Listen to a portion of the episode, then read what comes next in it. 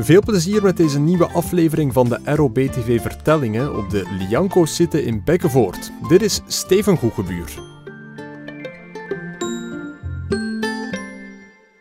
Goedenavond allemaal. Het is, eigenlijk moet ik eh, toegeven dat ik heel blij ben dat ik hier mag optreden. En je kunt zeggen, waarschijnlijk gaat elke comedian in het begin wel zeggen ik ben heel blij dat ik hier mag optreden. Maar in dit geval is het niet zo ver van huis. En toen ik aan mijn kinderen vertelde waar ik moest optreden, dachten die echt dat het vlak bij huis was. Want die dachten Bekkenvoort, dat kan nooit ver zijn. En, eh, maar uiteindelijk ben ik hier geraakt. Maar ik heb wel een bijzondere weg gepakt. De meeste van jullie zijn van Ginter gekomen. Mijn GPS heeft mij langs daar gestuurd. Dat is bijzonder, hè? Ik wist niet dat dat nog kon, zo drie kilometer onverhard rijden om ergens te geraken. En in Bekkenvoort kan dat nog. Dat is fantastisch. Ik zat bijna in Scherpenheuvel. Dat is, uh, dat is mooi. Voilà. En de mensen die hier thuis zijn, die komen dan net iets later. Komt erbij zitten, komt erbij zitten. Voor wie is het de eerste keer dat, ze hier op dit domein komen? Voilà, de, de meeste, voilà, dat is ongelooflijk reclame. Hè. Jullie hebben zelf appelsap en al de rest. De meesten hebben ook gekregen. Nu, we hebben ondervonden, er waren ongeveer 9 à 1000 appelsapjes voorzien. Die waren allemaal op. En er zijn nog mensen binnengekomen, dus we zitten hier zeker met 10.000 man. Dat is een beetje pukkelpop. Ja. Allee, volgens de politie, die tellen op hun eigen manier. Dat weten we ook allemaal. Hè. Dus, uh, wie van jullie heeft er mij nog nooit live aan het werk gezien? Amai. Ja, dus ik ben razend populair in de streek. Dat voelde ik onmiddellijk. Dus, uh, maar als het gratis is, komen ze toch kijken. Moet u nog, moet u nog appelsapjes hebben? Moet u nog hebben? Frisse voor mij. Ja, dat is, dat is voldoende, denk ik. Ja. Daar ga ik juist mee toekomen. Dat, dat, is een heel bakje. Dat is, uh... Nee, ik, uh, ik kom vandaag eigenlijk zo van alles vertellen. En ik kijk altijd zo een klein beetje rond op voorhand. Wie zit er zo in het publiek? Ik zie heel jonge mensen zitten. Ik zie hier uh, gewoon jonge mensen zitten. Ik zie hier... Allee, u bent hier ook. Hè? Dus... Uh, maar... je bent ook nog jong van geest, hè? Wij kennen elkaar van in Heijstodenberg, hè? Dat is, uh, dat is hier ook een beetje Heijstodenberg, eigenlijk, hè? Dat is waar, hè? Dat is waar. Heel blij dat jij hier ook bent. En die doet mij denken aan een van mijn eerste optredens. Ja, dat was voor de KWB. De katholieke werknemersbeweging. En ik vroeg aan die mannen, in hoeverre zijn jullie eigenlijk nog een KWB? Al zei die, de K van katholiek, lot dat er maar af. De W van werknemers, die waren allemaal op pensioen. En de B van beweging zat er ook bijna niet meer in. En ik stel mij voor, ik zeg goedenavond allemaal, ik ben Steven Goegebuur. Ik zeg altijd, beter een Goegebuur dan een verre vriend. Die eerste tegen die tweede, wat zei het hem? Ja, de jongen is enig kind. Oei, is de jongen blind? Zo begon dat daar. Dus ik ben blij dat ik vandaag voor een jong publiek mag optreden. Dat doet mij plezier. Hè. Mij plezier. Een heel jong publiek. Hè. Hoe, hoe oud is de kleine dat je er vast hebt? Een jaar en drie maanden. Een jaar en drie maanden. Dat is nog piepklein. Hè. En, en hij is ondertussen drie jaar. Voilà, drie jaar. Je hebt er straks met mij een liedje gezongen. Hè. Dat gaan we straks nog eens doen. Hè. Nee, nu zeg je ja, want jij bent een publiekspeler. Ik heb dat nu al gezien. Hè. Dat komt goed. Hè. Nee, ik, ben, ik ben eigenlijk niet van opleiding stand-up comedian, maar ik zie hier veel jonge mensen zitten. Je bent een gast, hoe oud ben jij? 17. Wat studeerde? Um. Um, dat is een hele moeilijke richting. Dat is... Uh... Wetenschappen. Ja, en je gaat nu naar het laatste jaar? Ik ga naar het hoger. En wat ga je daar doen, in hoger? Je weet het toch niet? Je weet dat het bijna september is? Ja, oké. Ik hoop dat je geen spoedarts wordt, want iedereen sterft... Als er nu tempo verzorgd worden, dat weet jij ook. Hè? Dat weet jij ook. Hè? Maar ik ben, ik ben als jonge gast, want ik weet niet, je vindt te veel jonge mensen bij elkaar. Ik weet niet, als jij een jaar of tien, elf waard, wist jij toen al wat dat je later ging worden? Nee, weet het nu al? Ook niet, hè? Jij weet dat niet, hè? Maar dat is niet erg. Maar veel kinderen hebben zo'n droom, hè? Heb jij zo'n droom wat je later wilt worden? Nee? Het meisje ernaast? Hebben ze gezegd, als die meneer iets vraagt, niet antwoorden? Als, hè? als vreemde mannen iets vragen, nooit antwoorden, nooit iets aanpakken. Dat is een goede raad. Hoe zeg je? Dat doe ik niet? Ja. Jullie, jullie doen dat niet. Dat is heel goed. Ja, oké. Het gesprek stopt hier. Oké, goed. Maar als ik een jaar of 11, 12 was, dan wou ik eigenlijk profvoetballer worden. En ik had alles in mij om een goede voetballer te worden. Ik was atletisch, ik was snel, ik had spelinzicht en ik had zelfs een blond lief met dikke tetten. En dat is als voetballer niet onbelangrijk. Mijn vriendin had een 75D. Dat is niet haar naastnummer, hè. Dat was die cupmaat. Maar ik heb nooit goed begrepen waar dat die cijfers en letters verstonden in die BH-maat. En jij ziet er met een jonge gast uit, 17 jaar. Jij bent een kenner, denk ik. En een wetenschapper. Waarvoor staan de cijfers in de BH-maat? De, de. Ja, zie je het? Van Tette weten wel niet. Hè? Goed.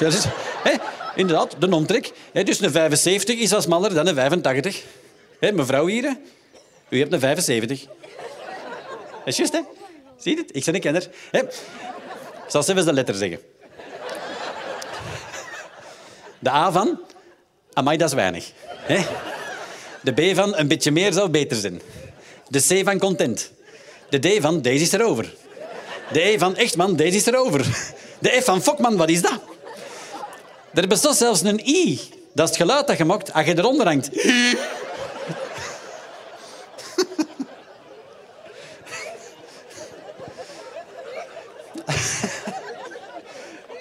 Ja, dat is mooi dat u met die I lacht ook, mevrouw. Dat eh, maar- Zijn er nog vragen, jongeman?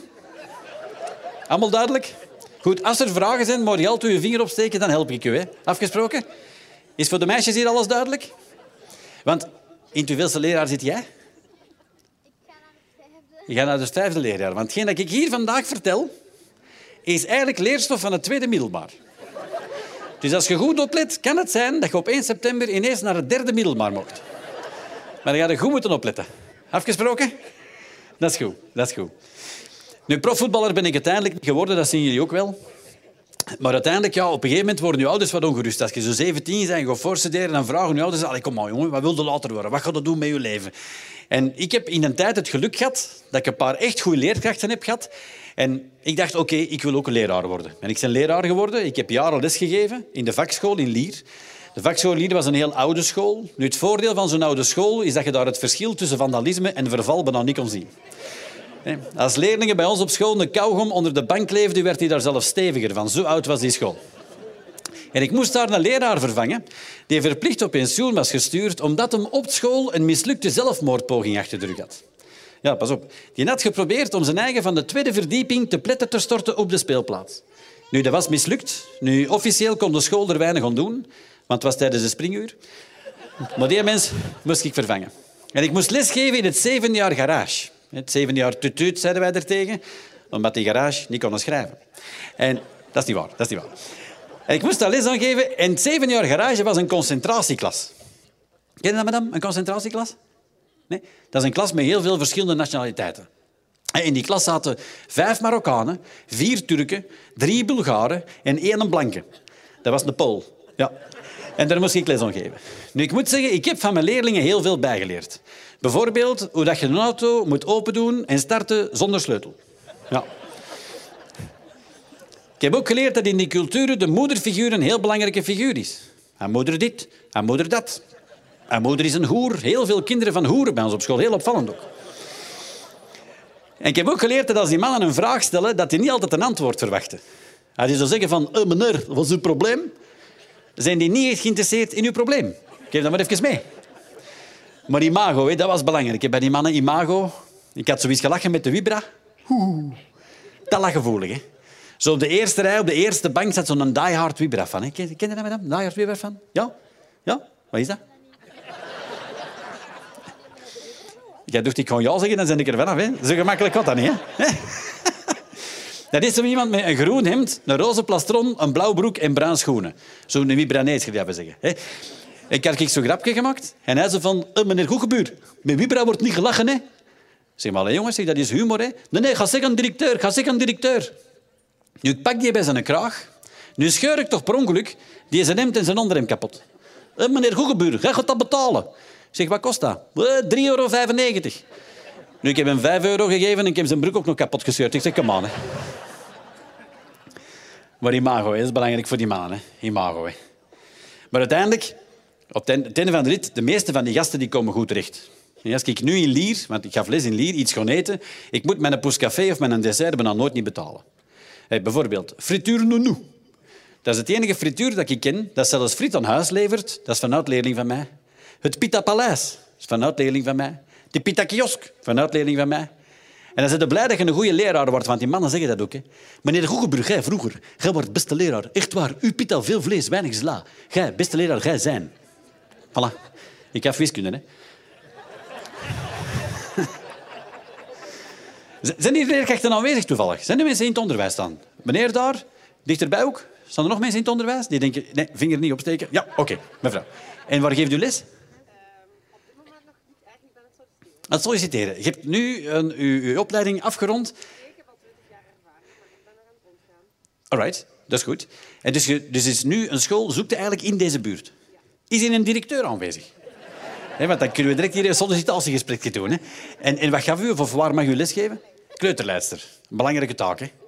Zo bij de allerkleinste? Ja, die doen ze nog af en toe kaka in hun broek. Hè? Hé, want normaal, vroeger was de regel zo, je moet zindelijk zijn voordat je naar school mocht gaan. Hè? En nu hopen ze dat als ze afstuderen, dat ze dan zindelijk zijn soms. Hè? Dat is... eh, ja.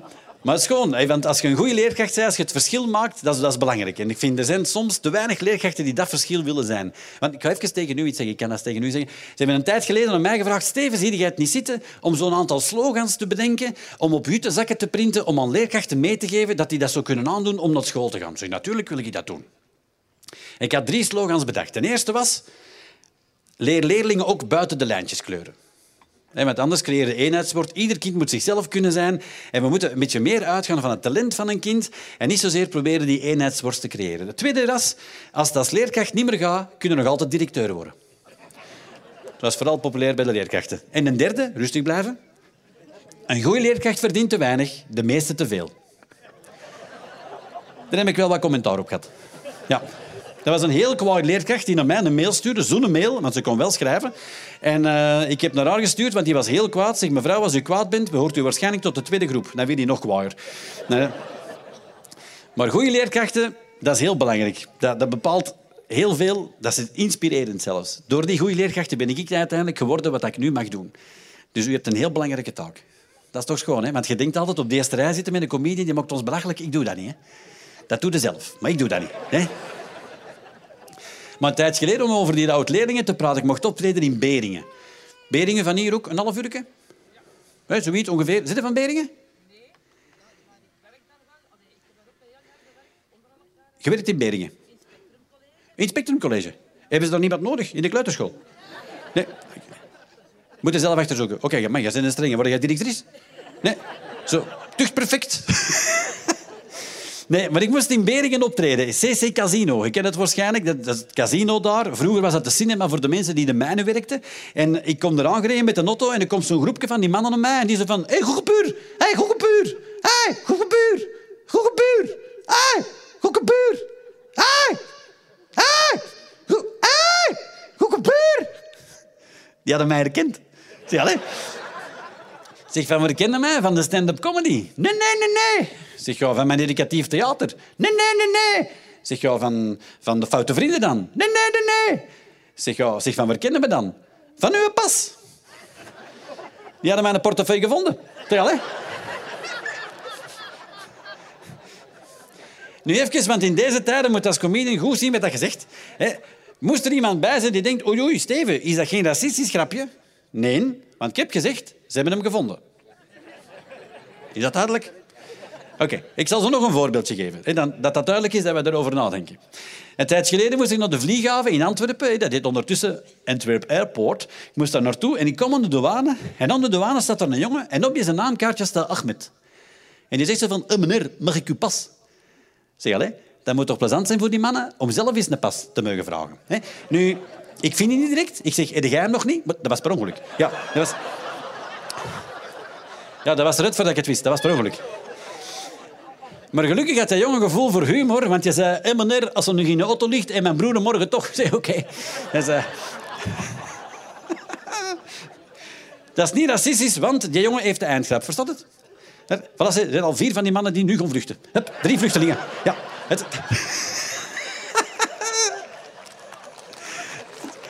Mannen van de garage. Maar de... Ja, lacht maar, maar als er nu vier mensen zijn die straks geen auto hebben om naar huis te rijden...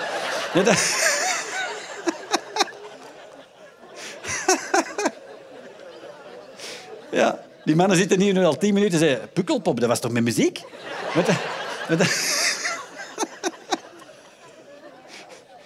Ja, en er is ook al twee in slaap gevallen daar. Hup ja, maar het is wel heel mooi om in zo'n prachtige omgeving te mogen... Voilà, de, de vader dus houders komt er ook nog even bij zitten. Hup, kunnen die binnen? komt de sleutel halen. Dan mag het toch nergens mee dat gaan toetreden zijn. Dat ik de kleine nee te geven. Kom de sleutel halen. Ze biedt komt erin. Ja, dat is mijn tractor. Hup, hup, dan rijdt er ook weer weg. je kunt hier ook blijven slapen, hè? wist je dat? Eh, ja, allemaal, dat, dat gaat niet dat gaan we moeten stapelen, denk ik. Dat gaan we moeten stapelen. Dat is, eh, Maar met die ondergaande zon, dat is toch ongelooflijk, dat, dat dat allemaal kan. Techniek. Vroeger, 100 jaar geleden, hadden we mij van achter niet verstaan. En nu gaat dat wel. En Lianco staat voor... Wacht, hè, Lise... Annick en Kevin. Just. En je, je kunt hier blijven overnachten, je kunt hier kampjes doen, je kunt hier appelsap krijgen van het huis. Fruitsap ook. Je gewoon appelsinebomen? Nee, dat niet. Hè? Nee, hè, appelsap. Met die verandering van de feestjes kunnen doen, met de gokar naar beneden rijden, in de vijver. Alles is hier mogelijk. Hè? Fantastisch. Mooi. Zie je mij aan het uitlachen? Ah, ah, dat met die grap van daar straks nog. Ja, dat is oké. Als je wat trager zit, dat is niet erg. Limburgers ook welkom. Dat is... eh, maar dat-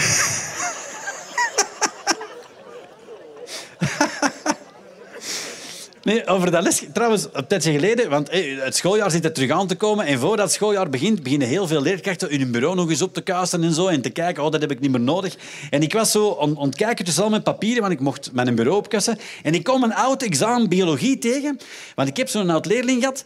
Je hebt waarschijnlijk ook leerlingen die je nooit van je leven gaat vergeten. Hè? Voilà. Kom er graag iets over vertellen? Nee? Ik heb zo'n leerling gehad, die heette... Dat was de Kenny Petit. De Kenny Petit. Ik verander de namen altijd. Eh, want in dicht heette hij Benny Petit, maar ik verander dat, dat niemand echt weet over wie dat, dat gaat.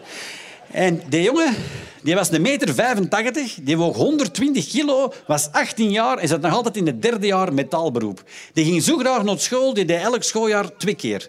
De regel van drie was minstens twee regels te moeilijk. En dan zei Kevin, 1 tweede plus 1 vierde, dan zei hij, hey, meneer, ik doe geen universiteit. Hè. Dat was de Kenny. Die Kenny was een ongelooflijke dierenvriend. Die heeft bijvoorbeeld ooit eens een brief geschreven naar Gaia, waarin dat hem schreef dat hij het schandalig vond dat er de dag van vandaag in de frituur nog mammoetsaus geserveerd wordt. Horen wat die mannen van Gaia een brief terugschreven met erin... Ja, kijk Kenny, moeten u teleurstellen, maar de mammoet is al duizend jaren uitgestorven.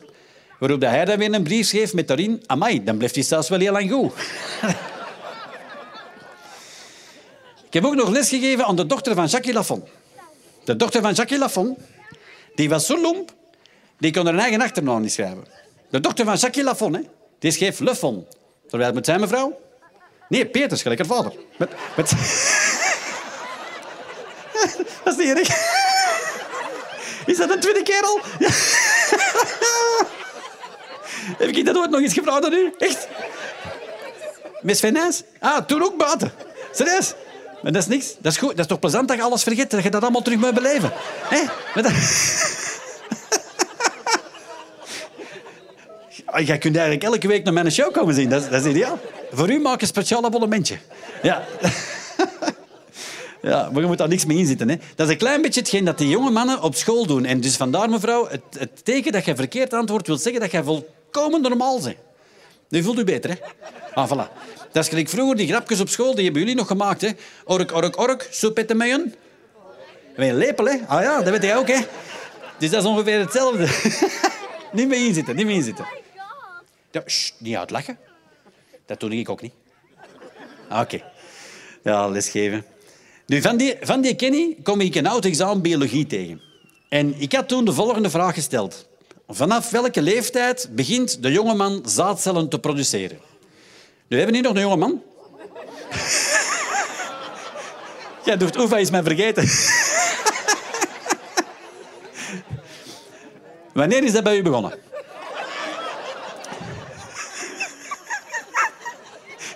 Als dat nu nog niet is, is het een probleem. Dat weet jij ook, hè? Maar dat-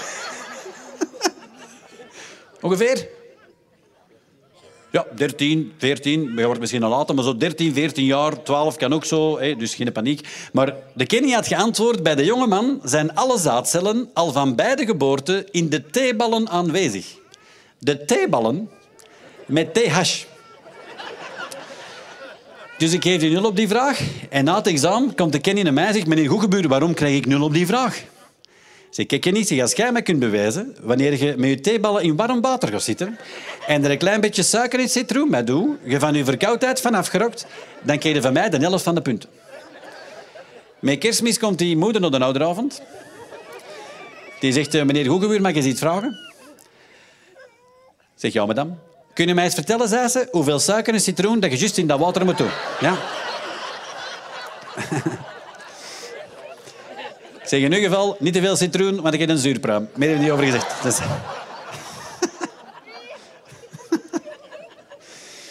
Maar, die, leerstof, die leerstof trouwens, over die voorplanting, dat wordt ook in het zesde leerjaar wordt daar ook over geleerd. In het tweede middelbaar wordt daarover geleerd. En ik vond dat wel belangrijk. Hé, want eigenlijk mocht dat maar vier lesuren duren, die leerstof erover. Maar ik vond dat zo belangrijk voor mijn leerlingen en voor later hun toekomst, dat ik daar een hele trimester aan besteedde. Ik vond dat belangrijk. En ik, ik zag echt alles met die mannen. Dus ik, ik vertelde alles. En ik gaf les in het tweede jaar BVL. Allemaal jongens, maar toch vond ik belangrijk dat die alles wisten. Want ik vertelde zelfs aan die gasten over TSS. Ken iemand het, TSS? Is er een verpleegster aanwezig? Je moet ook vragen, hè? Een verpleegster? Een dokter? Ja, twee. Twee? Ja, wijs maar. Ja, ik zie het niet. Zie je ze? Waar zit die verpleegster? Dat is echt... Hoe zeg je? Doreen Jacobs. Waar zit Doreen Jacobs? Doreen, ik zie daar iemand met de witte trui. Is dat, waar is Doreen Jacobs? Doreen? Ja, zit helemaal van achter. Dat is wat te ver. Hè. Dus voor de rest, hier vooraan zit geen enkel verpleegster. Dat is straf? Jawel. Ze is weg. Ah, dat is spijtig. Nee, TSS, ik zal ik het vertellen dan, dat staat voor Toxic Shock Syndroom. Dat kun je krijgen doordat je uw tampon te lang in je flamoes laat zitten. Ik zeg even flamoes, zodat die kleine mannen niet weten waarover dat gaat. En pas op, dat is gevaarlijk. Hè? Daar kun je dus uitslag van krijgen, inwendig en uitwendig. Daar kun je bloedvergiftiging van krijgen. En als dat niet behandeld wordt, kun je er zelfs van sterven. Tijdens corona is er in Antwerpen een 17-jarig meisje zelfs aan overleden. Dus dat is wel iets serieus. Nu zie ik aan uw blik, meneer, dat jij je afvraagt, hoe kunnen je als vrouw vergeten dat je dat erin gestoken? Ik kan dat even uitleggen. Moment.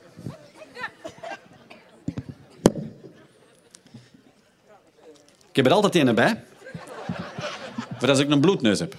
Kijk, ik kan het even uitleggen. Dus die plastic moet er niet mee in, hè, want je hebt dat nog nooit niet gezien. Ehm, wat je eerst moet doen... Ja, er zijn trouwens ook heel veel mannen die denken dat je dat korkje met een alarmeur moet aansteken. Dat is niet waar, dat is niet waar. Nu... Dus we... Zit er toch niet aan het filmen, hè? Ah, oké, goed. Dus wat moeten doen... Ja, focus. Goed. Dus wat moeten doen... Je moet er eerst even onttrekken. Voilà. Dan is dat klaar voor eh, de lancering, eigenlijk. Ja? En dan houden we dat voor de ingang. Dat kan ook wel lager liggen. En dan moet je erop drukken. Kijk, dan komt die tampon eruit. Natuurlijk, als je te hard drukt, pam! Dan knalt dat erin. Als je dan als vrouw wat veel... eh allee, noemt dat hier? Hoe noem je dat? Groes. Of dreadlocks hebt. Hè? Dan, kan, dan kan dat zijn dat je dat korkje niet terugvindt. Nu, nu, ik heb nog die mannen van die tampons eens een mail gestuurd en gezegd, kijk, als je er van achter een klein parachute aanhangt, dan heb je dat niet. Hè? Of een klein ankerke. Hè? Maar een kleintje, hè. Niet zo voor een boot dat je zo...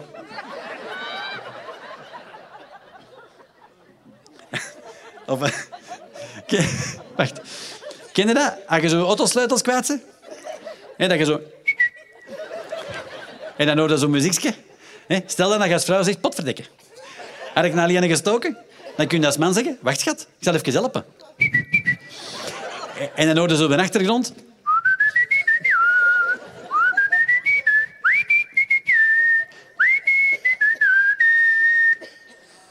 Heb je de melodie herkend? Niet? Sunday, Bloody Sunday van U2? Nee? Oké. Trouwens, nog een tip voor de dames. Je moet naar een feest. En je hebt je kweet nu mooi gemaakt en je wandelt naar buiten. Maar vlak voordat je buiten bent, kijkt in de spiegel. En je ziet dat je op je neus een grote, dikke pukkel hebt. Dan weet jij ook, iedereen gaat heel een tijd naar die pukkel zien. Dan heb je een tampon nodig. En je steekt die achter je oor. Er is niemand die nog naar die pukkel kijkt. Dat is een truc. Dat is een truc. Nu zie ik ook aan uw gezicht, meneer, dat jij je afvraagt... Steven, hoe komt het dat jij dat allemaal weet? Ja, dat is omdat ik leraar biologie ben geweest. Ik heb daar les over gegeven aan die gasten. En ik zie die mannen van het tweede jaar BVL er nog zitten en die zeggen tegen mij... Meneer, waarom moeten wij dat allemaal weten? Zeg, ja jongens, zeg, stel je voor, later, je hebt een vrouw en je hebt kinderen en je hebt een dochter. Zeg, dan moet je op een bepaald moment aan je dochter toch kunnen uitleggen wat dat, dat verdient. Zeg, meneer, dat moet mijn vrouw maar uitleggen. Zeg, ja, maar stel, uw vrouw heeft geen stem. Ja, dan kan hij dat toch met gebaren doen? Zeg, ja, maar stel, uw vrouw heeft ook geen armen. Zeg, meneer, een vrouw zonder stem en zonder armen, dat moet ik niet hebben. Hè? Kijk jongen, in uw geval zou ik voor wat vrouwen betreft niet te kieskeurig zijn. Hup. Motiveren, dat is belangrijk. Zwaar, juffrouw. Allee, het zevende jaar garage. Elk jaar terug, in het zevende jaar garage, maar ook in het zesde had je dat gezien, in het vijfde, moesten die mannen de stelling van Pythagoras leren. En ook daar zei die dikwijls, voor de meeste van ons apparaten kennis, de stelling van Pythagoras. Meneer met de pet, zeg ze nog eens. Ik hoor het hier zeggen door iemand. Ja, die meneer die aan het krabben is daar. Zeg het nog eens. Ja, goed bezig. a kwadraat plus b kwadraat is gelijk aan c kwadraat. Eigenlijk in een rechthoekige driehoek is het kwadraat van de schuine zijde gelijk aan de som van de kwadraten van de rechthoekzijde. En ook hier zeiden die mannen, hoe moeten wij dat weten? En dan moet als leraar nadenken en proberen een goede reden te geven. Ik zeg, kijk mannen, zeg, je hebt een grote toren. En van boven in die toren vindt je lief en beneden is het ontbranden. Maar je ook een klein beekje voor die toren. Zeg, nu kun jij met de stelling van Pythagoras berekenen hoe lang dat uw ladder moet zijn om uw lief te kunnen redden. Zeg, meneer, dan pak ik wel een ander lief. Zeg, oké. Een ander voorbeeld. Zeg, stel, je staat voor de allereerste keer samen uw lief in de badkamer. In uw blote. Uw lief is tot 10 centimeter van u verwijderd, maar die is ook 10 centimeter groter dan jij. Zeg, nu kun jij met de stelling van Pythagoras berekenen. Moet ik daar een tekening van maken? Hè? En al die mannen beginnen te schrijven. Hè? Allemaal schrijven, schrijven. Dus motiveren, dat is belangrijk. Dat is belangrijk. En uw vakantie is gedaan nu. En vanaf wanneer moet je terug naar school? Dan hangt een beetje af van wat, welke richting je gaat volgen waarschijnlijk. Hè? Ongeveer. Maar meestal zo, hogeschool, dat begint zo wat half september. Ga je al ongeveer eh, terug beginnen. Hè? Zijn je van de zomer op vakantie geweest? Rustig thuis? Het was, het was nou niet echt fantastisch weer. Maar eigenlijk, als het mooi weer is, dat je nu deze plek hier ziet, gelijk er straks de zon schijnt, dat volk hier, je ziet die, zo nog ene landbouwer op zijn land werken. Dat is altijd fijn om zo nog ene mensen te zien werken in de verte. En dan zie je die zon ondergaan. Dat vindt je toch precies in het zuiden van Frankrijk. Dat is fantastisch. En dikwijls pakken wij de auto en zo ver, ver rijden. En eigenlijk hebben wij hier alles wat, wat we nodig hebben. En ik, en ik weet nog, bij mij heeft het lang geduurd voordat ik de eerste keer op reis ben mogen gaan. En dat was met mijn grootmoeder. Met de bomma, zeiden wij.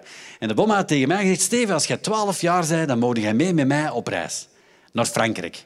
Ja, als ik Frankrijk hoorde, dacht ik direct aan Nice, Saint-Tropez, schoonvrouwen, musea, wijngaarden. Maar ik mocht mee met de bomma en de KVLV naar Lourdes. Ja. Dat is een beetje scherpeneuvel, maar nog groter. Hé. Zelfs om die groenmottige bus van Oostmannetours, zelfs om die bus konden horen dat tegen de goesting was van mij naar Lourdes te moeten. Als die bus stopte, deed hij direct... Kon dat direct horen. En ik met al die momoekjes op die bus, met 50 tinten grijs, ben ik naar Lourdes gereden. En die geur op die bus, dat was een mix tussen de geuren van mottebollen en 4711. Ja. Ken jij dat nog, 4711? Jij kent dat niet meer, hè? Madame hier wel. Jij kent dat nog, hè? 4711? Hé, Eau de Cologne. Als je dat nu gaat vragen in een parfumerie, je moet dat maar eens doen, dan vragen ze, heb je last van muggen? Hè? En je kunt je voorstellen, die hebben dat bijna allemaal aan. Hè? Dus in die bus, dat pakt op je asem. Hè? Dus ik zeg tegen de bomma, zeg, mag ik geen rommeken openzetten? Nee, nee, zei ze, want dan krijgen wij een valling. Zeg je dan? Zeggen we dat toch naar Lourdes? Maar ja, daar kon ze dan niet meer lachen.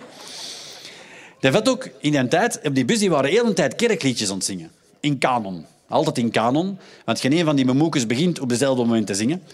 En uw bekendste liedje, dat ga je zeker kennen, dat was zo van... Wij zijn samen onderweg. Halleluja. Hup. En dat duizend kilometer aan een stuk. Zo ging dat. Hè. Er had ook een man op de bus. Maar in die tijd was dat belangrijk dat er ook een man mee ging. Want een GPS, dat bestond toen nog niet. Ja, dus we zijn opgewarmd, nu kunnen we beginnen. Hè. Net. Al direct een paar kwaai blikken van vrouwen om mij. Als je het nu al lastig krijgt, dan wordt het een lange avond. Nee, nee, ik zeg dat nu. Trouwens, heel veel comedians, wij gebruiken wel eens vooroordelen om het publiek een beetje te jennen of om de, de, de mannen eens in een hek te zetten of de vrouwen een klein beetje te jennen of kwaad te maken. Maar, ah ja, heel dikwijls vooroordelen, heel dikwijls klopt dat niet. Heel dikwijls wel. Maar soms klopt dat, maar soms klopt dat wel. Hè, Ik kan nog een voorbeeld geven. Er wordt wel eens gezegd dat vrouwen niet kunnen parkeren. Dat is niet waar. Lelijke vrouwen kunnen niet goed parkeren. Want die durven niet in hun spiegels kijken. Hè?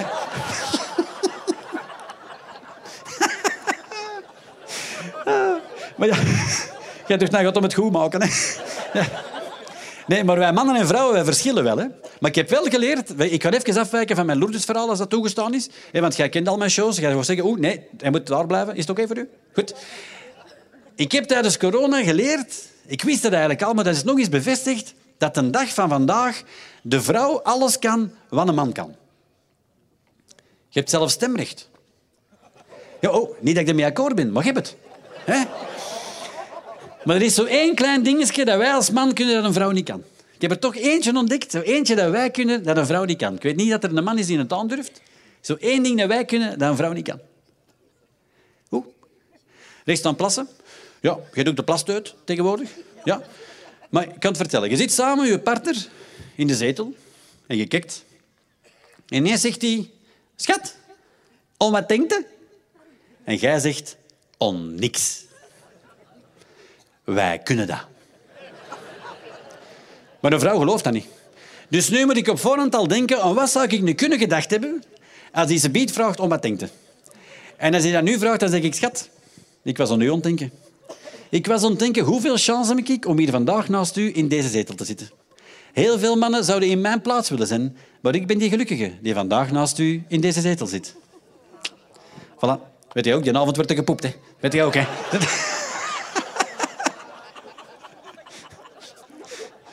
Maar ik weet niet, eh, mevrouw, is dat uw partner die naast u zit?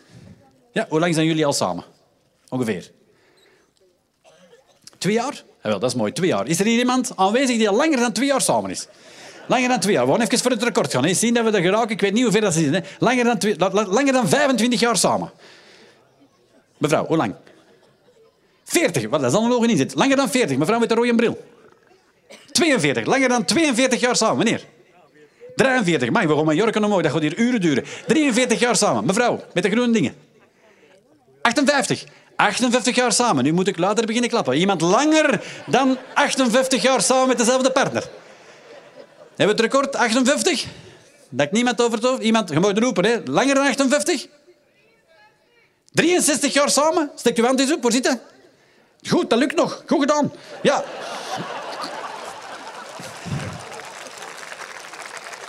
Ook voor die anderen, dat is inderdaad een applaus waard. Hè? Fantastisch, hè? Oei, dus... Hoe zijn meneer? Hier geboren. Echt hier. De vegetatie was hier lichtjes anders dan vlak daarneven. Eet heel goed. Hier geboren, wel, dat is mooi. 63 jaar samen. Hier 58 was het, geloof ik dat u zei. Hey, twee jaar samen. Hoe lang zit u al samen met je partner? 14 jaar samen, fantastisch. En jij lief, jongeman? Jij doet niet veel, hè? Je weet niet wat je gaat studeren. Kom on, jongen. Kom on, 17 jaar. Jij moet... Jij moet. Nee, dat is niet waar. Ik kan dat nu niet zeggen met je ouders erbij. Heb jij al een liefje? Nee. Nee, maar daar twee jaar samen. 58 jaar samen. Heb jij een gouden raad hem? Voor die twee jaar dat je zegt dat je dat doet, kun je het zo lang volhouden als wij. Hem onder de sloef houden.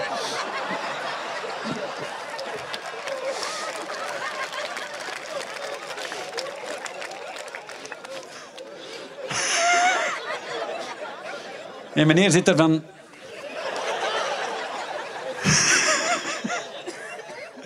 Heb jij er iets aan toe te voegen, meneer? Nee? Dat is misschien nog de beste raad als man gewoon in bakken zouden. Dat is, eh, ja, maar je bent nog niet het koppel dat het langst samen is. 63 jaar, dat is eigenlijk mede winnaars van het langst dat ik ooit al iemand bij mij hier heb gehad. Dat was toen een koppel uit Mol. En die waren ook 63 jaar getrouwd. En ik stelde dezelfde vraag. Zeg, hoe kun je dat zo lang volhouden? En die vrouw die zei, ah, welkom ikske. Je moet goede afspraken maken. En dacht, ja, zeg gelijk. Ik weet nog in een tijd als ik trouwde, s'avonds na het feest komt mijn vrouw naar mij. Die zegt, Steven, nu dat we getrouwd zijn, 80% van het huishouden doe jij. Ik zei, oké. Zei, dan moet jij wel zien dat je op die 20% alles gedaan krijgt. Hup, goede afspraken maken. Maar na een tijd dat je lang samen bent, dan leer je elkaar beter en beter kennen. Zijn jullie ook eh, een koppel? Hoe lang zijn jullie samen? 25 jaar getrouwd. Dit weekend. Maar fantastisch. 25 jaar getrouwd dit weekend. Gaat het vieren ook? Ja, geef maar een applausje. 25 jaar getrouwd. Ik, ik voel me meer en meer Ingeborg. zijn precies zo'n trouwshow aan doen. Dat is, eh, dat is mooi. 25 jaar getrouwd. Onvoorstelbaar. Dat is mooi. Dus je kent elkaar. En jij weet ook, mevrouw, als hem thuis komt, zie je aan zijn gezicht... Ja, hij een goede dag gehad of hij een moeilijke dag gehad. En meneer, aan haar gezicht ga je dat ook zien. Oei, zeg het wel lastig. Ik moet er gerust laten. Nee, ik kan niet zeggen. Daar voelde ze wat aan. Maar mag ik u eens iets vragen, mevrouw? En dat geldt voor elke vrouw. Als uw man of uw partner aan u vraagt... Schat, wat scheelt er? Dan weten wij eigenlijk als man al voor 99,99% zeker dat er iets scheelt. Anders pakken wij het risico niet van die vraag te stellen. Ze zouden ook gewoon kunnen antwoorden. Ja, je bent niet mee? Ik, zal een voorbeeld geven. Hè. Je ziet als man thuis achter je computer te tokkelen. En ineens je vrouw komt binnen en je ziet... Oh, oh, er scheelt iets. Wij zijn bezorgd, zo zijn wij. Dus ik vraag, oei schat, wat scheelt er? Nikske. Oké, ik werk verder. Na twee minuten zegt hij... Je wil het niet weten, hè? Zeg, wat? Ja, wat er scheelt. Zeg, maar ik heb het er juist toch gevraagd. Ja, je kunt dat geen twee keren vragen. Zeg, ja, ik kan dat twee keren vragen. Zeg, maar we zouden heel veel tijd uitsparen als je nou de eerste keer al antwoordt. Zeg, allee, kom, vertel, wat scheelt er? Ja, nou zeg ik het niet meer. Voilà, hup, dan sta ik er. Dus als mijn vrouw nu thuis binnenkomt en ik zie aan haar gezicht dat er iets scheelt, dan speurt ik naar de gang, ik pak mijn jas, ik vertrek, ik zeg, schat, ik ga met mijn maat een ene drinken, het kan heel laat worden, je moet niet wakker blijven. En als ik dan zandernachts morgens thuis terug binnenkom en ik kom mijn vrouw tegen in de gang, dan zie ik onder gezicht dat er iets scheelt, maar ik weet ook wat er scheelt. Voilà. Je moet notities pakken, hè, jongen. Dat zijn toch wel even belangrijke levenslessen dat ik meegeef. Dat voelde toch ook aan. Hè? Ah. Maar we waren in Lourdes. Hè. Ik was over Lourdes bezig. Ik was even een, af, een af, afsprongersje gemaakt. In Lourdes. Wie is er al ooit al in Lourdes geweest? Ah, voilà, er zijn er toch al wel geweest. En mevrouw ook, is al lang geleden, dan? Ook met de bomma? Met de bompa. All right. Ja, en lang geleden? Is lang geleden. All right. Ben je ook op de Esplanade geweest, dat groot plein? Weet dat niet meer? Je ging voor een beter geheugen. Ja, maar dat is niet. Hè? Maar, maar je hebt daar een groot plein. De Esplanade. Hè? Maar in Lourdes zijn er zeker een paar dingen die je zeker moet gedaan hebben. Wat moet je gedaan hebben in Lourdes, bijvoorbeeld? De kaarsjesprocessie. Ons bomma zei er tegen de procession de bougie. Nu, ons bomma was gewoon van die in echternacht te doen. In een echternacht moet je twee passen vooruit doen en één achteruit. Maar ons bomma die heeft dyscalculie. Dus die dacht dat dat één vooruit was en twee achteruit. Zeg, bomma, als die kerk kleiner wordt, zijn we verkeerd bezig. Ja, maar zei ze uiteindelijk geraak hoor wel. Zeg, ja, dat is wel niet lang genoeg maar het hoogtepunt in Lourdes is een bezoek aan de grot. Voor de mensen die er nog nooit niet geweest zijn, in Lourdes hebben een grot. En in die grot staat er een steen. En die steen die wordt jaarlijks door miljoenen zieke mensen gekust om te genezen. Moet ik dat nog eens herhalen? En dat is altijd een heel lange rij om aan te schuiven. Zijn ook in Lourdes geweest? Hè, lange rij om aan te schuiven. Ik stond niet mee aan te schuiven. Heel lange rij om aan te schuiven. Achter mij stond ons bomma. Met haar borsten in mijn knieholte te boren. En voor mij stond er een kolos van een vrouw. Maar dat was een vrouw. Ja. Kijk. Die had van dat lang vettig haar. Hè. Dat was zo vettig, ik had goesting om te zeggen, smet er nog eens een currywasje in. Die er linkeroog zei fort tegen de rechteroog. Die er tanden wezen de vier windstreken. Die had een schap. Er bestond nog geen letter voor. Dat was een zet van zoiets heb ik nog nooit gezien. Zo schap had hij. En die droeg vleeskleurige legging, maar die was iets te kort. Dus tussen die legging en die witte sok kon je nog zo'n stuk been zien. En ik dacht, oh, dat is zo de eerste vrouw met zo'n prikkeldraad tattoo. Maar dat was gewoon beenhaar dat er nog op stond. Ja. Ja, pas op, die is nog niet gedaan. En die had dus witte sokken aan, in sandalen die drie maten te klein waren. En uit een van die sokken stak er zo'n dikke teen. En met die gele verkalkte nagel was die in die grot ontgraven. En die stond voor mij om die steen te kussen. Ik zag zelfs die steen een klein beetje achteruit gaan als ik die vrouw zag komen. Ik zeg, eh, Bomma, die steen die kus ik niet. Je zult hem kussen. Ik zeg, Bomma, die steen die kus ik niet. Ik zeg, Bomma, ik kus die steen niet. Kijk mensen, als het op kussen aankomt, ben ik selectief. Ik kus niet zomaar alles. Allee, moest u nu vragen? Steven, kust mij. Ik zou dat doen.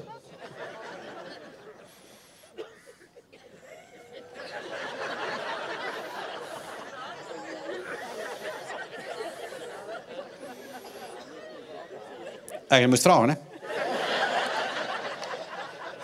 Allee, goed, om lang vooral kort te maken heb die steen niet gekust. Ik heb wel kletsen gekregen van mijn bomma. Ik denk dat ik de eerste kleine ben die in de grot kletsen heeft gekregen van zijn eigen grootmoeder. Ons bomma heeft hem wel gekust. Twee weken later, zo'n koortsblaas. Ik Zeg, dat is een straf van God. Heb ik nog eens kletsen gekregen? ik heb vooral veel kletsen gekregen, eigenlijk. Maar dat was mijn allereerste reiservaring. Lang, lang geleden. Want zo'n eerste reiservaring bepaalt ook veel of je nog graag op reis gaat gaan of niet. Weet, weet jij nog wat dat de allereerste reis was die je misschien ooit met mama en papa gedaan heeft? Weten de ouders het zelf nog? De allereerste reis dat je met de gasten gedaan hebt? Misschien was dat naar de zee gewoon of nog iets anders. Naar de zee waarschijnlijk. Dat is voor velen. Hè. Mijn grootouders ook. Allee, in de tijd mijn beide ouders werkten, grote vakantie, twee maanden ja, niet naar school moeten. Ja, als ouder kun je geen twee maanden verlofzomer pakken. Dan moesten we wel eens naar de grootouders. En met mijn grootouders was dat ook. Hè. Dan reden wij, de mama vond dat belangrijk, altijd dezelfde badplaats. Eh, naar Le Coq-sur-Mer gingen we dan. En Den Haan, maar dat klonk chiquer, vond de bomma. En dan gingen wij elke dag naar de plage, het strand. En daar huurde je dan twee ehm, strandstoelen, want daar ken ik het Frans niet voor. En... En ons bomma die zat er dan eh, in, haar, in haar verschoot. Zeg je dat ook hier, een verschoot? In haar verschoot. Die had zo'n keigrote zonnebril op, zo'n Viewmaster la lettre. En die er eigenlijk zo volledig in met van die dikke witte Nivea-crème om zeker niet te verbranden. En naast haar had een bompa. Die had een Marcelleke aan. Ik dacht dat dat Marcelleke heette, omdat hij zelf Marcel heette, maar dat is niet waar. Die droeg dan een caro hemd, een debardeur, een vloeren vest, zo'n veston, een vloeren broek. En boven de 35 graden die hem zijn sokken en zijn schoenen en wel eens het doen. Dat was een bompa. En ik zat dan over hem te spelen met mijn schupjes en mijn schelpjes. Ik moest al van s morgens vroeg mijn zwembandjes aandoen, want, zei een bompa, de zee kan heel snel opkomen. Op het einde van de zomer had ik die bandjes hè. Ik was precies een delegé van de voetbal. Ik had zo'n wit aan boord. En ik moest dan ook nog eens een roos sponsorbroekje doen. Ja, want de blauw waren op. Ja. En ik weet nog goed, op een gegeven moment, ik, wou, ik wou gaan zwemmen, maar de pompa die ging altijd mee, want oeh, die is zeer gevaarlijk. En we gingen naar dat water, maar dan kom je met dat sponsorbroekje in dat water. En dan denkt dat broekje van, uh-oh, ik moet al dat water opzagen. En dat zaagt water gelijk zot. Als je zo twee slagen hebt gedaan, als je chance hebt, hangt ze nog op je winkels. Maar meestal vinden ze vier meter achter u zo'n roze kwal. Ja, dat is mijn zwembroek. En dan moet je zien dat je die terug te pakken krijgt. Hè. Dan moeten zo wat, zo wat zakken dat je met je vlieter onder het water brengt om terug aan je broek te geraken. Ik denk trouwens dat de mens die de zwemslag crawl heeft uitgevonden, dat dat iemand was en in zijn jeugd altijd in een sponsorbroekje had moeten zwemmen. Want als je crawl zwemt, kun je die broek elke keer terug optrekken. Vandaar dat de meeste vrouwen schoolslag zwemmen. Want die hebben nooit een sponsorbroekje moeten dragen. En schoolslag is veel gemakkelijker om even die dingen terug te steken.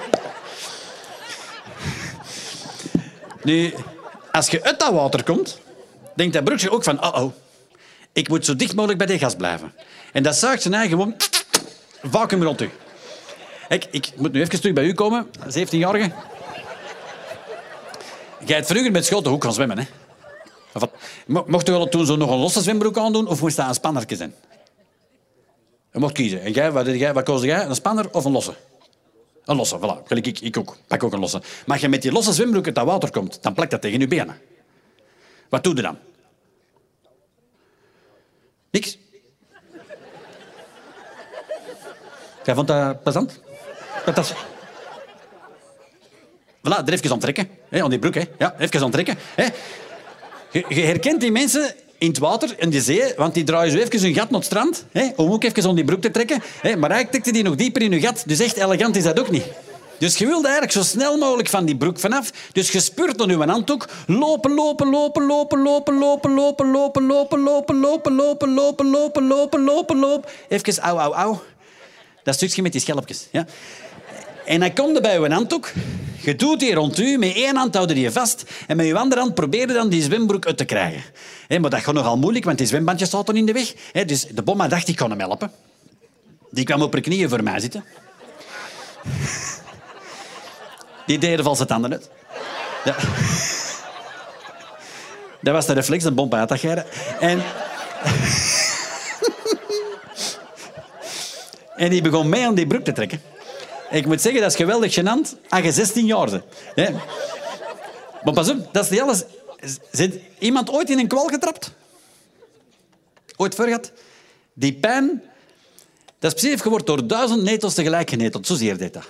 En de bom had op mijn gezicht gezien dat er iets school. Hè. Dan zei wat schilder, zeg, ja, bom, ik zijn in een kwal getrapt. Oh, dat is niets gezegd, ik ken daar een middeltje tegen. Kent er iemand die middeltjes van de bomma? Ja, daar pipi op doen. Nu, op die leeftijd was mijn eigen fluit nog niet lang genoeg om op mijn eigen voedsel te plassen. Ondertussen gaat dat wel. Want ik heb heel korte beentjes. Nu... de bomma zei, dat is niks, zal ik dat wel doen. Nee. Ik heb geprobeerd van te vluchten. Maar ons bomma heeft van die dikke platte voeten. En in los zand is dat een voordeel. Ja. Dus die pakt mij vast en zegt, kom hier. En als je zo op een strand zo'n strandzeil hebt en het ene zeil stopt en het andere begint, dan heb je er tussen dik als een spletje. Dan zei weet je wat we doen, zei ze? Jij steekt je voet tussen dat spletje. Ik kom met een bomp aan de andere kant. Ik plas ik erop en je zet er vanaf. Dus ik stond ik er op één been, in mijn roosponse broekje. Mijn klakje was al afgevallen. De mensen begonnen er al geld in te smijten. He, van, oei, zit je sukker er staan. De bomma ging met een bomp aan de andere kant. Die kroopte twee van die grote strandlaken aan elkaar om rond de bomma te geraken. De bomma die ging door haar knieën. Die deed wel zijn tanden uit. Dat was een reflex. De bomma uit dat En die zette er een breedsproeier open. Ken je dat? Zo'n mestkaar. Zo...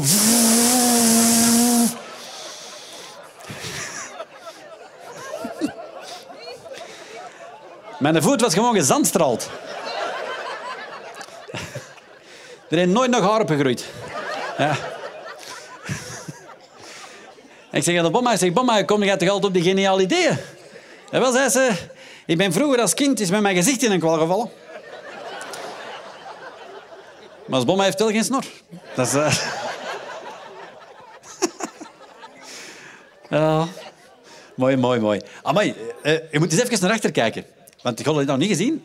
Hoe schoon verlicht. Dat is mooi, hè? En nu zou ik zo ineens een goochelaar moeten zijn en volledig weg. Hup, in de, dat, wat verdomme, dat heeft hem goed gedaan. Waar is hem dat? Helaas kan ik dat niet. maar ik, moet, ik, heb nog, ik heb nog even... Mag ik een klein beetje... Uh, niet een klein beetje licht of zo, maar... Is er iemand van de organisatie eigenlijk? mag ik nog heel even verder doen? Of moet ik stipt stoppen? Ja, ja. God zegt nee, voor mij is dat oké. Ik denk niet dat, het, dat je al rap naar huis gaat gaan. dat is hier allemaal enkel richting. Nou, als er straks ene is die denkt rond een uur of kwart na negen, ik kan toch naar boven, hè? dat werd lachen, hè? Dat is... Kan je zeggen, als je zegt, oké, onverhard is voor mij ook goed, dan is het langs daar. Dat, het gaat, maar het is anders. Het is anders, het is anders. Nee, nee. Maar op reis gaan, dat is, uh, dat is fijn, hè? Ik weet nog, als je zo zonder kinderen of met kinderen, dan maakt een groot verschil. Hè? Want hoeveel kindjes heb jij ondertussen? Twee kindjes? Voilà. Is dat zo het, het mooie getal waar je nog streeft? Of zeg je, wow, voor, voor ons, het mag ook meer zijn? Het is goed zo. Maar dat is mooi. Twee, dat is, dat is een, mooie, een mooie kinderwens. Maar het is al een verschil. Eén naar twee is al een groot verschil. En ik heb er drie. En zolang dat je er twee hebt, bijvoorbeeld, en je gaat winkelen, één links, één rechts, en je steekt rustig over. Maar als je er drie hebt, één links, één rechts, je moet er al bijna één opofferen en zeggen, oké, okay, steekt jij me dan over. dat is levensgevaarlijk. Ook zo privacy heb je bijna niet meer. als je zo'n klein man net. De laatste keer dat ik nog alleen op de wc heb gezeten, ik kan me dat bijna niet meer herinneren. Er is altijd wel een die binnenkomt. Papa doet de pottekens open, papa kan bananen, papa doet mijn broekjes toe, altijd. Alleen als er geen wc-papier is, dan is dat gemakkelijk. Kom jongen, ga wc-papier halen, dat is gemakkelijk. Maar dat is ambetant, hè. Dat heeft iedereen ooit al voor gehad. Jij ook, meneer. Je bent helemaal alleen thuis. Je hebt juist een goed kastje gedaan. En je kijkt naar rechts. En er is geen wc-papier. En je bent helemaal alleen thuis. En dan moet jij op zoek naar wc-papier. Met die onderbroek tussen die benen. Op zoek naar wc-papier. De benen lichtjes gespreid om extra veegwerk te voorkomen. Dat is belangrijk. Ja? En dan moet jij zo op zoek naar wc-papier. En bij ons lag dat wc-papier in de garage. Ja? En dan eindelijk in de garage, gaat die garagepoort open. Hè? Ja. Mijn schoonmoeder. Oei, is dat papier er ook al op? En nog een groot verschil is, is op, op reis vertrekken. Hey, jij, bent 17 jaar. Misschien heb je volgend jaar of misschien deze jaar je rijbewijs. Hè, want dat mag al op 17, denk ik. Maar pak 17 of 18 jaar, je rijbewijs en geen vriendinnetje. Vrijdags na school kun je aan je vriendin zeggen... Wat is het? Is een weekendje naar de zee? En op 10 minuten tijd kun je vertrekken. Twee onderbroeken, twee BH's, een handdoek, wat tandpasta, een tandenborstel, op en je bent weg. Op 10 minuten tijd. Van het moment dat je kinderen hebt, verandert uw vrouw, jij ook, hè, maar uw vrouw verandert volledig. Want wat wil elke vrouw eerst doen voordat ze op verlof vertrekt? Vanaf het moment dat ze kinderen nemen, man. Jij weet dat ook, hè? Heel het huiskassen. Waarom? Zeg, we zijn veertien dagen niet thuis. Ja, zeg, je moet toch proper zijn? Zeg, maar we zijn niet thuis. Zeg, tot altijd rommel liggen. Als ze bij ons komen inbreken, die doen die deur open. Die zeggen, oei, hier zijn ze al geweest. Hup, die zijn terug weg.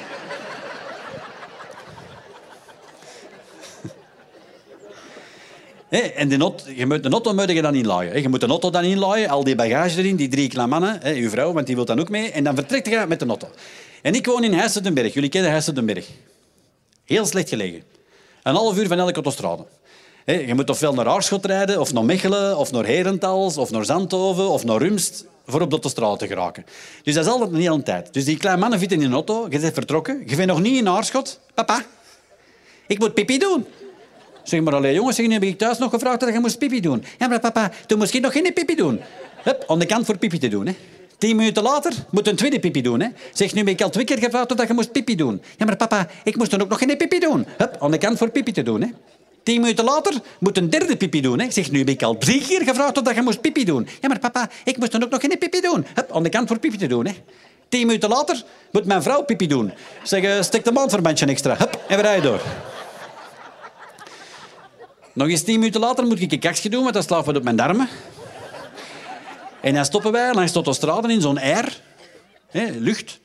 En als je in zo'n air naar de wc gaat... Zijn even de autostrade eens naar de wc geweest? Nog nooit gedaan? U, meneer? Ook nog? Zeg dan niet dat niemand even de autostrade is naar de wc is geweest. Hè? U wel, meneer? Voilà. Als je die deur open doet, dan zijn er zo twintig deuren net van elkaar. Welke deur pakte jij? De leste? Nee, jij niet? Wat pakte? Die eerste. Nee, hè, jongen. Die eerste. Ik pak de leste ook. Omdat die truckchauffeur die bijna gaat ontploffen. Die ook nooit in die achterste deur. Dus ik pak altijd die achterste deur. En dan zit ik gaan zitten en dan kijk ik rond en denk ik... De mens die wc heeft ontworpen, die moet toch gedacht hebben... Ik maak er een plek van waar niemand op zijn gemak zit. Je hebt zo'n spleet onder die deur, zo'n spleet boven die deur. Zelfs op zijde, van boven en beneden, zo'n spleet. Dus niemand zit op zijn gemak. En ik ben nog maar juist gaan zitten en deur 19 gaat open. Waarschijnlijk iemand die hetzelfde dacht, maar deur 20 was al bezet. En ik kon door die spleet kon ik zien, om die dikke voeten in die bruine sokken en die Adidas-sleffers, dat is een Duitser. Ik kon zien, dat is een Duitser. Ja. Ook omdat hij met zijn sleffers even zo, op, klak tegenin. Ik zeg, ja, dat is een Duitser. Nu, jij wilt niet dat die hoort dat jij plons-plons gaat doen. En hij wil niet dat jij hoort dat hij plons-plons gaat doen. Dus je zit er eigenlijk gewoon te wachten. En te wachten. En te wachten. Maar als je dan naar beneden kijkt, je moet dat straks eens doen, thuis op je gemak, en je kijkt naar beneden, dan zie je zo tussen je benen soms nog een klein stukje bril. En daarachter zo'n klein driehoekje waar je nog een klein stukje in de pot kunt zien. Wat dat veel mensen al wel eens geprobeerd hebben, dat zo je hand erop houden. Omdat je denkt, als je niks meer kunt zien, gaat dat waarschijnlijk ook niet meer horen. Maar hoe harder dat je drukt, hoe meer dat je naar voren komt. En dat maakt eigenlijk een schouw. Dus dat is niet echt goed. Wat je wel kunt doen, dat is het volgende.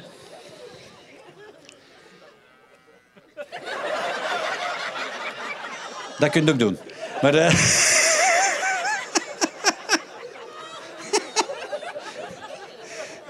Die mensen, wij willen gaan slapen, gast.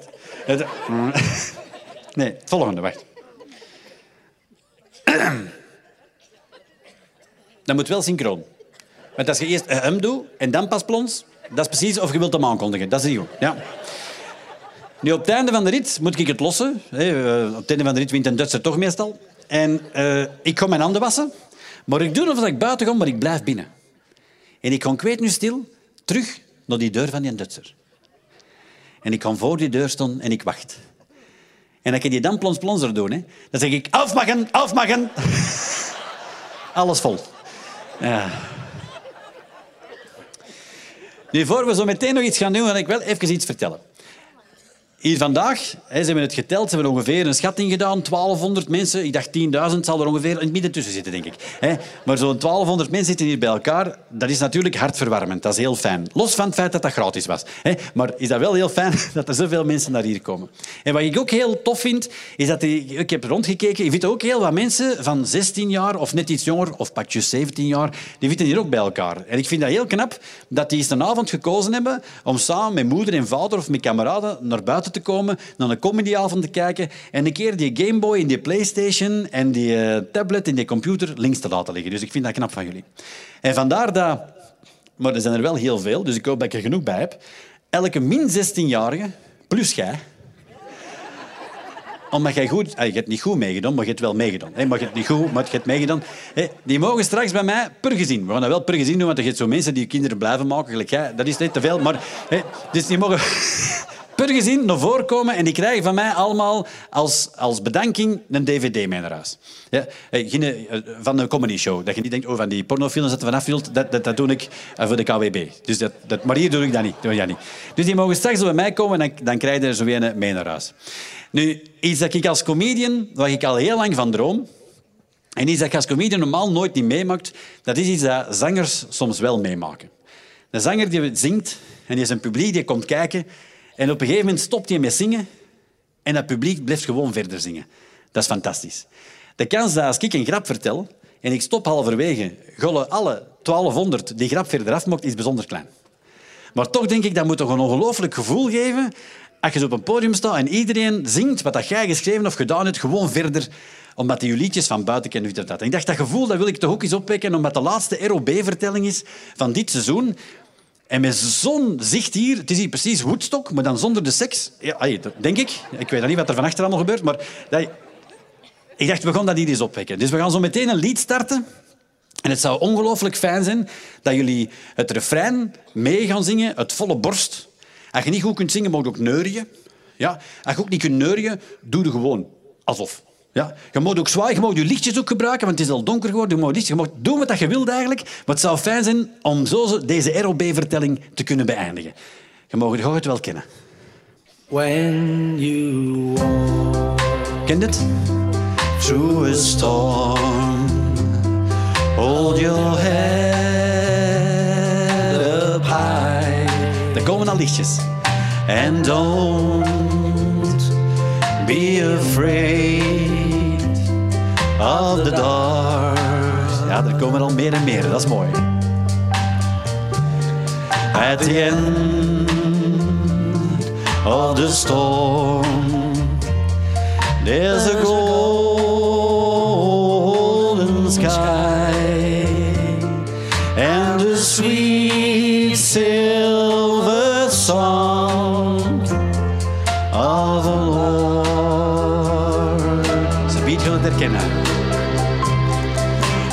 To the wind. Through the rain. Dat is heel mooi. En ze biedt verwacht ik dat iedereen het volle borst meezingt. Dat is het stuk dat iedereen zeker gaat herkennen. Dat gaat vanaf nu beginnen.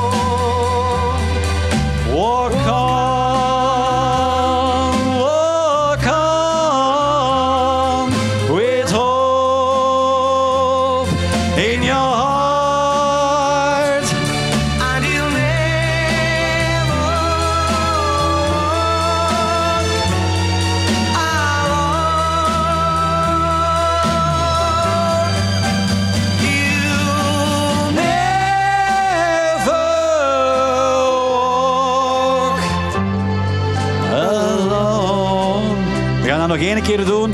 Laatste keer.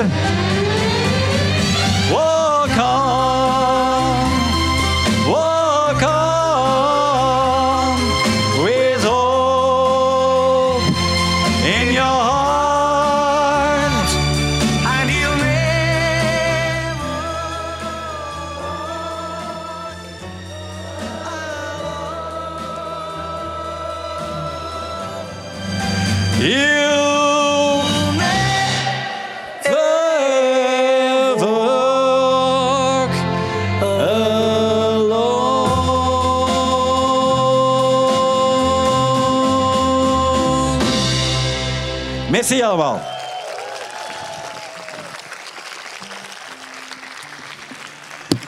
Merci, dames en heren, merci Bekkenvoort voor de ontvangst, voor de fijne samenwerking. Uh, zometeen komt onze presentator nog kort iets zeggen. Veilig thuis en heel graag tot de volgende keer. Bedankt allemaal. Merci. Heb je genoten van deze vertelling? Beluister dan ook eens een van onze andere vertellingen op jouw favoriete podcastkanaal. Alle info op www.robtv.be.